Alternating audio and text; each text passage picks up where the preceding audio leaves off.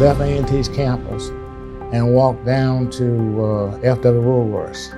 Now, keep in mind, I'd been there a number of times before, but this one was totally different. And it was like uh, uh, we, we, were invisible. They totally ignored us and they went around and, and waited on other people, but not with us. So it took 176 days or thereabout of that kind of movement to integrate Woolworths. We all have defining moments. Those moments don't define us. What we do in those moments, that's what defines us.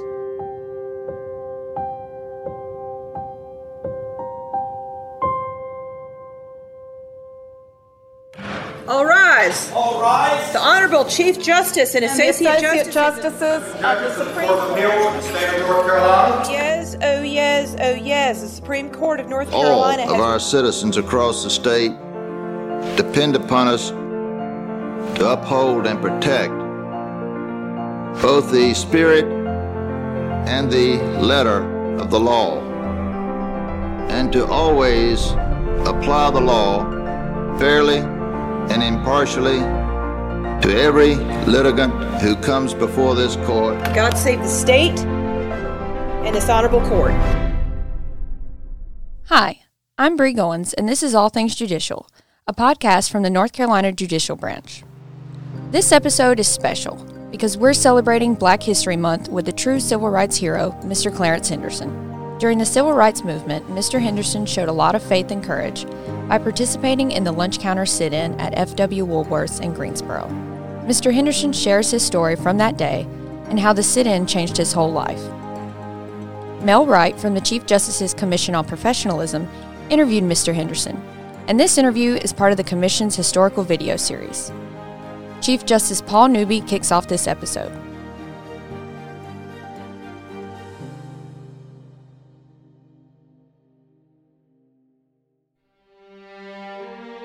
Hello, I'm Chief Justice Paul Newby.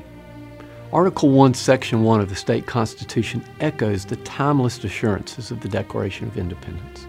We hold these truths to be self evident that all are created equal and endowed by their Creator with certain inalienable rights life, liberty, pursuit of happiness. Dr. Martin Luther King Jr. famously stated that these assurances represented a promissory note to be cashed by every American. On February 2, 1960, Greensboro, North Carolina was the location where that promise was challenged. On that day, brave young men sat down at a lunch counter at a Woolworth department store. They'd been denied service on the sole basis of their skin color. Their courageous acts furthered a movement which gave fuller meaning to the phrase equal rights under the law. I'm honored to introduce Mr. Clarence Henderson. He was one of those brave young men who sat at that lunch counter and became a pioneer of the 1960 civil rights movement. I was born in a little place called Townville, South Carolina, uh, on a farm. Um, and my father was a sharecropper there. And uh, I can remember uh, being about three or four years of age, uh, trying to help my mother pick cotton as she walked through the cotton fields. Uh, my father actually was a sharecropper. The guy that he worked for, he and guy became very good friends. And uh, ironically, when I was born, they had become such good friends that he named me after uh, the guy that he sharecropped for, who was actually white. And I believe in divine intervention, and I think it was dropped down in my spirit to be a part of helping bridge the gap between the races. And I've, ever since I've been uh, old enough to realize I've been involved in that kind of thing. At some point, did you leave the farm and go to Greensboro? Yeah, uh, my father decided he wanted to move to Greensboro. He had a number of his relatives that moved to Greensboro, and we moved to Greensboro when I was about four or five years of age. And uh, of course, that being the, era of time known as Jim Crow, we moved into a black neighborhood, probably the roughest neighborhood in all of Greensboro. And uh, we stayed in that area on Mars Street for uh, a couple of years. Uh, when I went to the third grade, my father moved us over near UNCG's campus on Oakland Avenue, which is, at that time it was uh, Women's College. And so even though I had moved out of the quote unquote black neighborhood, um, I was bused past a number of schools where they had the segregated schools where whites went to school, back over into the same school I was going in the, in the beginning. And so actually, I was bused all my life. I never went to an integrated school, uh, but had the occasion, especially when we moved up on uh, Oakland Avenue, uh, I had one friend over there um, that was black, and uh, the re- we were we were in a cul-de-sac surrounded by white families. And what happened is that uh, we had a huge yard, and those some of those black kids would come, some of the white kids would come over and play with us after we got out of school. So in, at lunchtime, I would play with the black kids at school, and then when I came home, I played with the white kids. And that's when I learned that uh, uh, racism is not something a person is born with; it's something that they're taught. Because uh, their parents didn't know where they were. We played all kinds of sports, and we never had any problems. Right. Do you remember going shopping with your mother? And at that time, how were things in Greensboro? Yeah, well, uh, Greensboro then is really sort of like it is now, kind of laid back, and uh, used to go with my mother downtown Greensboro, down to Woolworth specifically, uh, along with other places, and going to Woolworths as a young kid, and we'd go downstairs, and we saw I saw two uh, bathrooms, one in color and one in white, and two water fountains, one in color and one in white. And I would look at the water coming out of those water fountains and they looked alike, so I wondered what the difference was.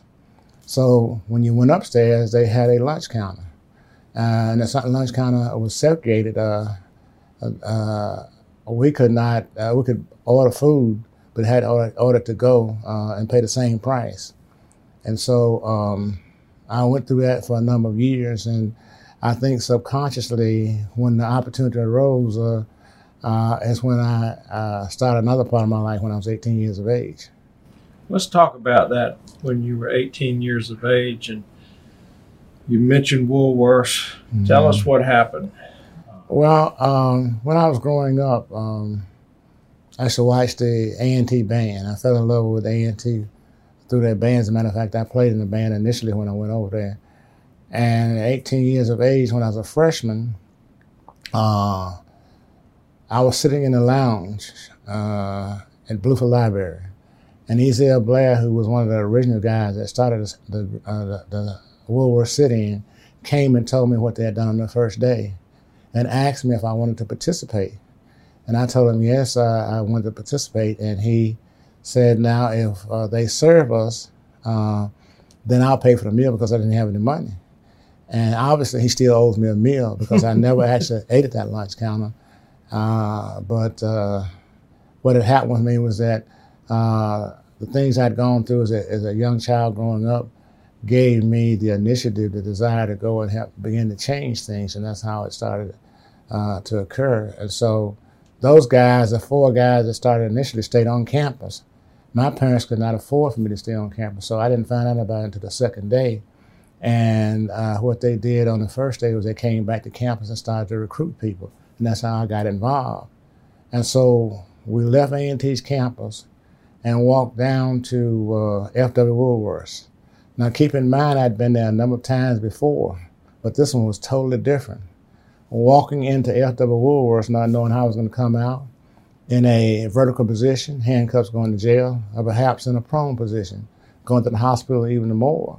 That changed my total outlook on life. And I began to realize that we all have defining moments those moments don't define us. What we do in those moments, that's what defi- defines us.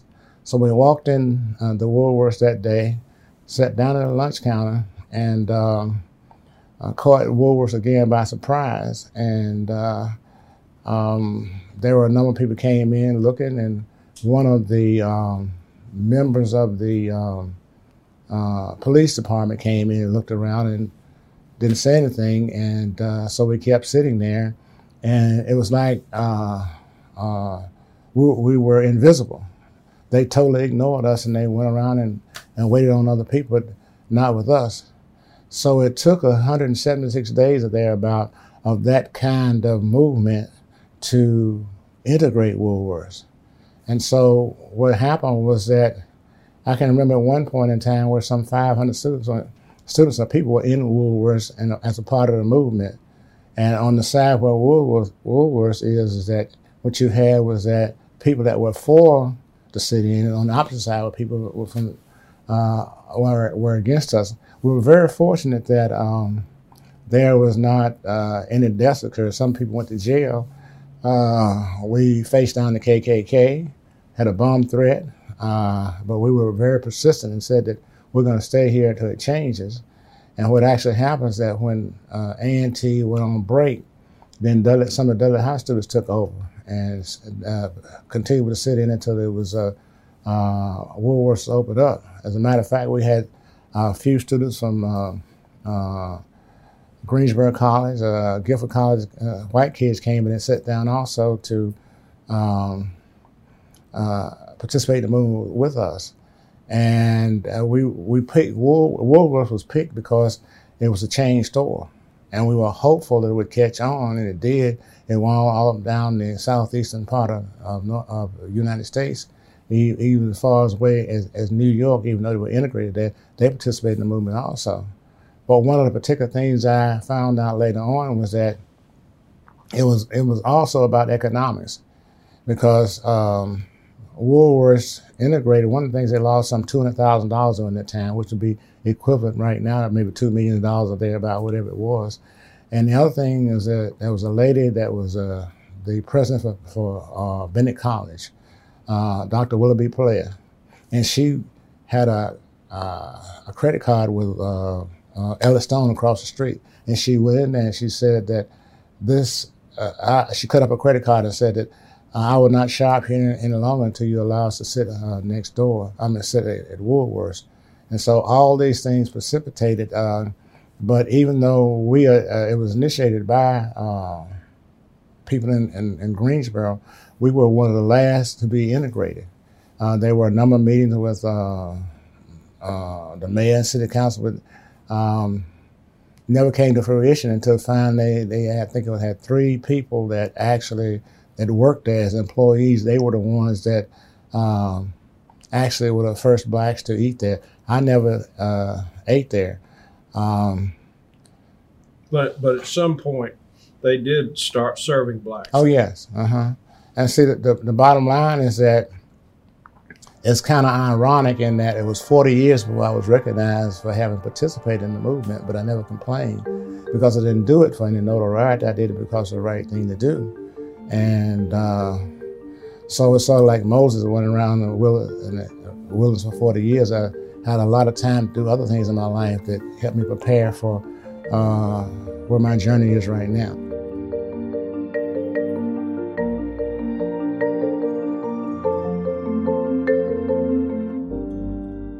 and you went in the military. Yes, um, when I uh, I was in at A and T for one year, and I, I took a job uh, during the summer to go back to A and T, um, and and uh, actually to earn money at A and T, but uh, I had an unfortunate situation where I was working in uh, uh, a nightclub. If you would put my age up and uh, there was a disturbance and the guy cut me from behind. So uh, I was not able to go back to school. So I stayed around uh, Greensboro for a number of years, maybe two or three years, and finally said decided I was going to leave Greensboro and go to New York and never come back again except for to visit my parents. But one of the things that was going on during that time, they had a thing called the draft. And uh, I got a call from my mother one day. She said, I just received a letter.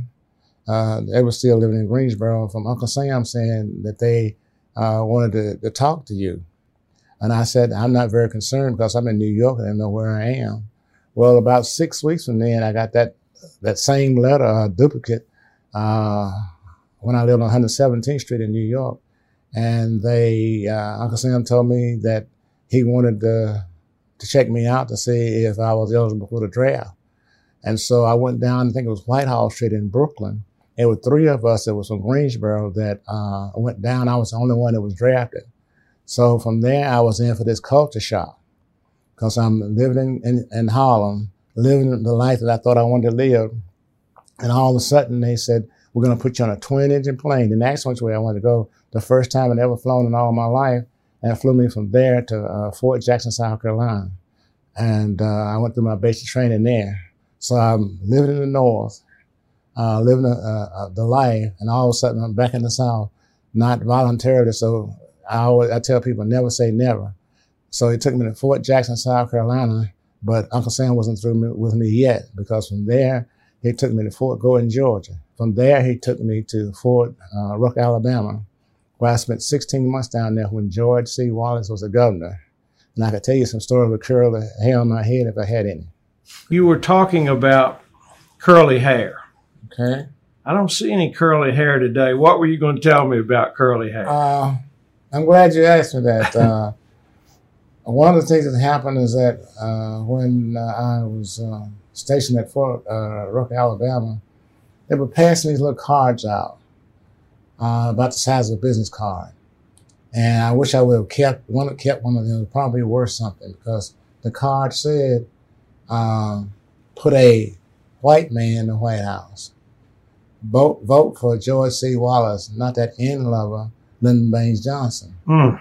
So I, have uh, the only difference between where I was uh, at Fort Rucker, Alabama, and being in a place like Vietnam is that I didn't have any, any weapons to fight that, that kind of thing off.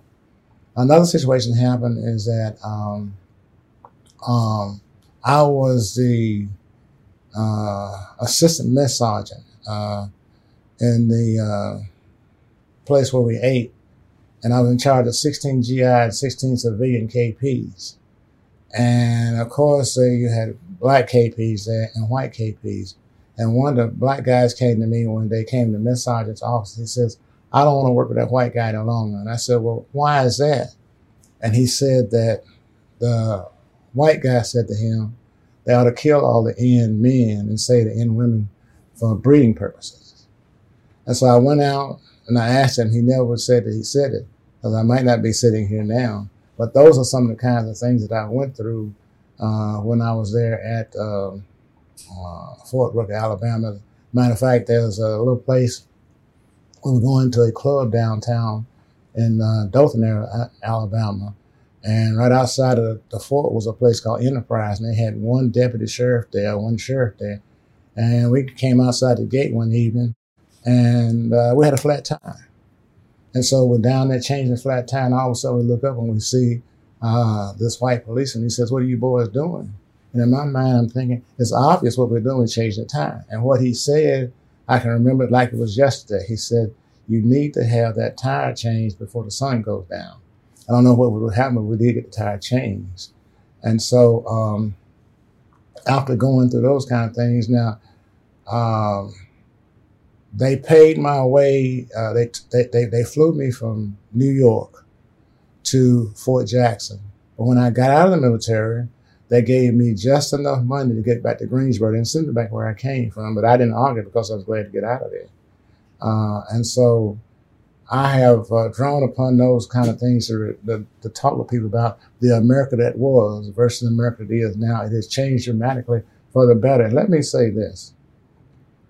Uh, if I had a choice, I would still want to be born in, in, in, in the United States of America, the greatest country in the world. Not perfect, imperfect, but the greatest country in the world, uh, where you have we have more freedom here than we have any place else. Uh, and we need to realize when it comes to freedom that freedom is not free. You have to defend it almost on a daily basis for our individual rights. So uh, hopefully a part of my history will let people know that uh, in America you have to take advantage of the opportunity that America offers because the opportunity is there, but you have to take advantage of it. And, and at one point, you were uh, a part of the Martin Luther King movement. Yeah. During that time that you're talking about. Well, well actually, what happened was is that there were a number of years before that. Um, uh, I came back to Greensboro uh, and used my GI Bill to go back and complete my degree because the first year I went there, I, I, I chose uh, the, the major of chemistry simply because one of my friends uh, chose chemistry and I couldn't stand chemistry. So when I came back out, when I came out, I decided I would go in, into business administration. And uh, I took a full time load. Uh, actually worked uh, eight and ten hours a night. Went to school full time and graduated from A&T in less than two years. Just dropped my entire social life. And after I completed that, I uh, worked a number of jobs. Finally, wound up going into the financial services industry, where I participated in another uh, type of movement to begin to teach people how a lot of times the financial services industry will take advantage of you. And I started out with a company, uh, it was named A.L. Williams, and later on they changed it over to Primerica. And so it taught me a great deal about the economy and how America, America the American economy works. Uh, but back to when I was in A, I went to A&T the second time, uh, I started back, I started there in 1969. And about March or thereabout, uh, there was a riot on campus.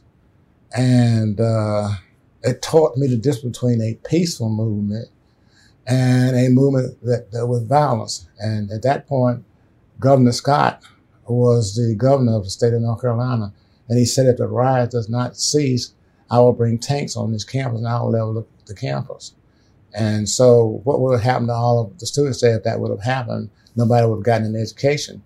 And I was a member of the Veterans Club and we had a meeting. Uh, one of the guys said, well, why don't we, we, you know, we came out of the military, we know how to use weapons and some of us have weapons. Why don't we go out there and, and, uh, defend the campus? And I said, with what? I said, you t- talking about 38 to 45. These guys got all this artillery. And so thankfully that, that did not occur.